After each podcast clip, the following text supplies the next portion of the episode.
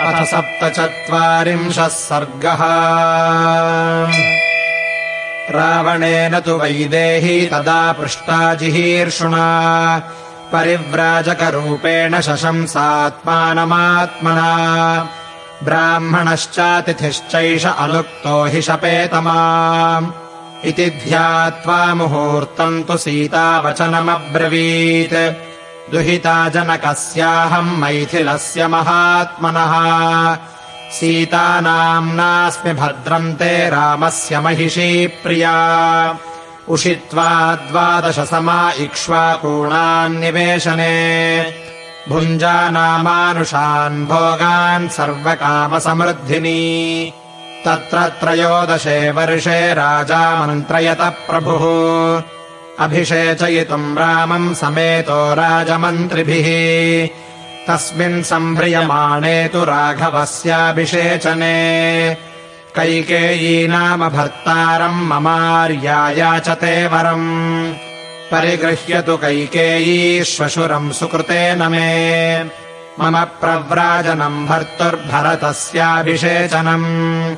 द्वावयाचत भर्तारम् सत्यसन्धन् नृपोत्तमम् नाद्य भोक्ष्येन च स्वप्स्येन पास्येन कदाचन।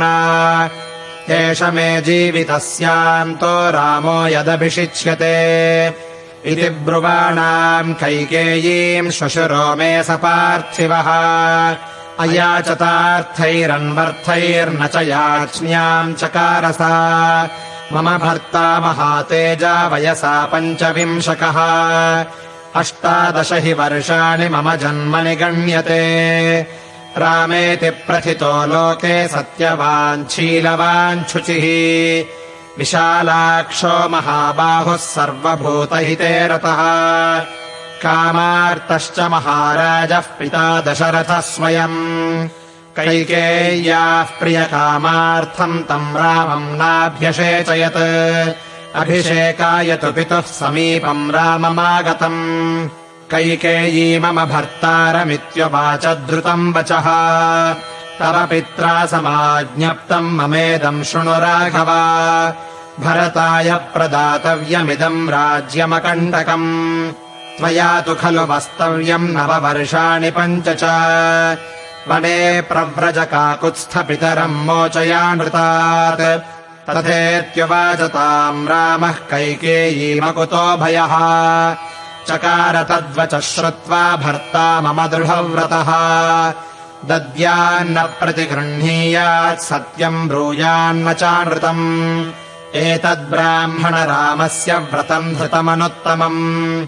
तस्य भ्राता तु वैमात्रो लक्ष्मणो नाम वीर्यवान् रामस्य पुरुषव्याघ्रः सहायः समरेरिह। सभ्राता लक्ष्मणो राम ब्रह्मचारी दृढव्रतः। अन्वगच्छद्धनुष्पाणिः प्रव्रजन्तम् मया सह। जटीतापसरूपेण मया सह सहानुजः। प्रविष्टो दण्डकारण्यम् धर्मनित्यो दृढव्रतः ते वयम् प्रच्युता राज्यात् कैकेय्यास्तु कृते त्रयः। विचरामद्विजः श्रेष्ठवनम् गम्भीरमोजसा। समाश्वसमुहूर्तम् तु शक्यम् वस्तुमिह त्वया। आगमिष्यति मे भर्ता वन्यमादाय पुष्कलम्। रुरोन् गोधान् वराहांश्च हत्वा दायामि शम्बुः सत्त्वम् नाम च गोत्रम् च कुलमाचक्ष्वतत्त्वतः।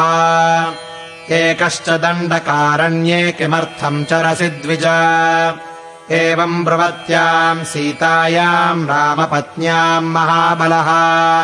प्रत्युवाचोत्तरम् तीव्रम् रावणो राक्षसाधिपः। येन वित्रासिता लोकाः स देवासुरमानुषाः अहम् स रावणो नाम सीते रक्षो गणेश्वरः। त्वाम् तु काञ्चन वर्णाभाम् दृष्ट्वा कौशेयवासिनी रतिम् स्वकेषु दारेषु नाधिगच्छाम्यनिन्दिते बह्वीनामुत्तमस्त्रीणामाहृतानामितस्ततः।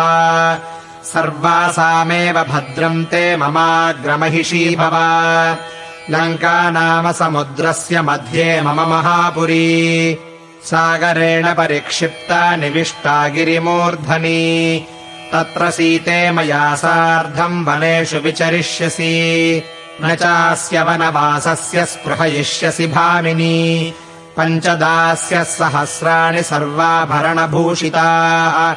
सीते परिचरिष्यन्ति भार्या भवसि मे यदि। रावणेनैव मुक्ता तु कुपिता जनकात्मजा प्रत्युवाचानवद्याङ्गी तमनादृत्य राक्षसम् महागिरिमिवाकम्प्यम् महेन्द्रसदृशम् पतिम्। महोदधिमिवाक्षोभ्यमहम् राममनुव्रता। सर्वलक्षणसम्पन्नम् न्यग्रोधपरिमण्डलम् सत्यसन्धम् महाभागमहम् राममनुव्रता। महाबाहुम् महोरस्कम् सिंहविक्रान्तगामिनम् नृसिंहम् सिंहसङ्काशमहम् राममनुव्रता।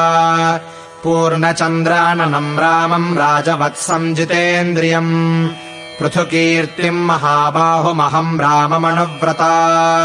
त्वम् पुनर्जम्बुकः सिंहीम् मामिहेच्छसि दुर्लभा। नाहम् शक्या त्वया स्प्रष्टुमादित्यस्य प्रभा यथा। पादपान् काञ्चनान्नूनम् बहून् पश्यसि मन्दभाग् राघवस्य प्रियाम् भार्याम् यस्त्वमिच्छसि राक्षस। क्षुधितस्य च सिंहस्य मृगशत्रोस्तरस्विनः। आशीविषस्य वदनाद्दंष्ट्रामादातुमिच्छसि मन्दरम् पर्वतः श्रेष्ठम् पाणिना हर्तुमिच्छसि कालकूटम् विषम् पीत्वा स्वस्तिमान् गन्तुमिच्छसि।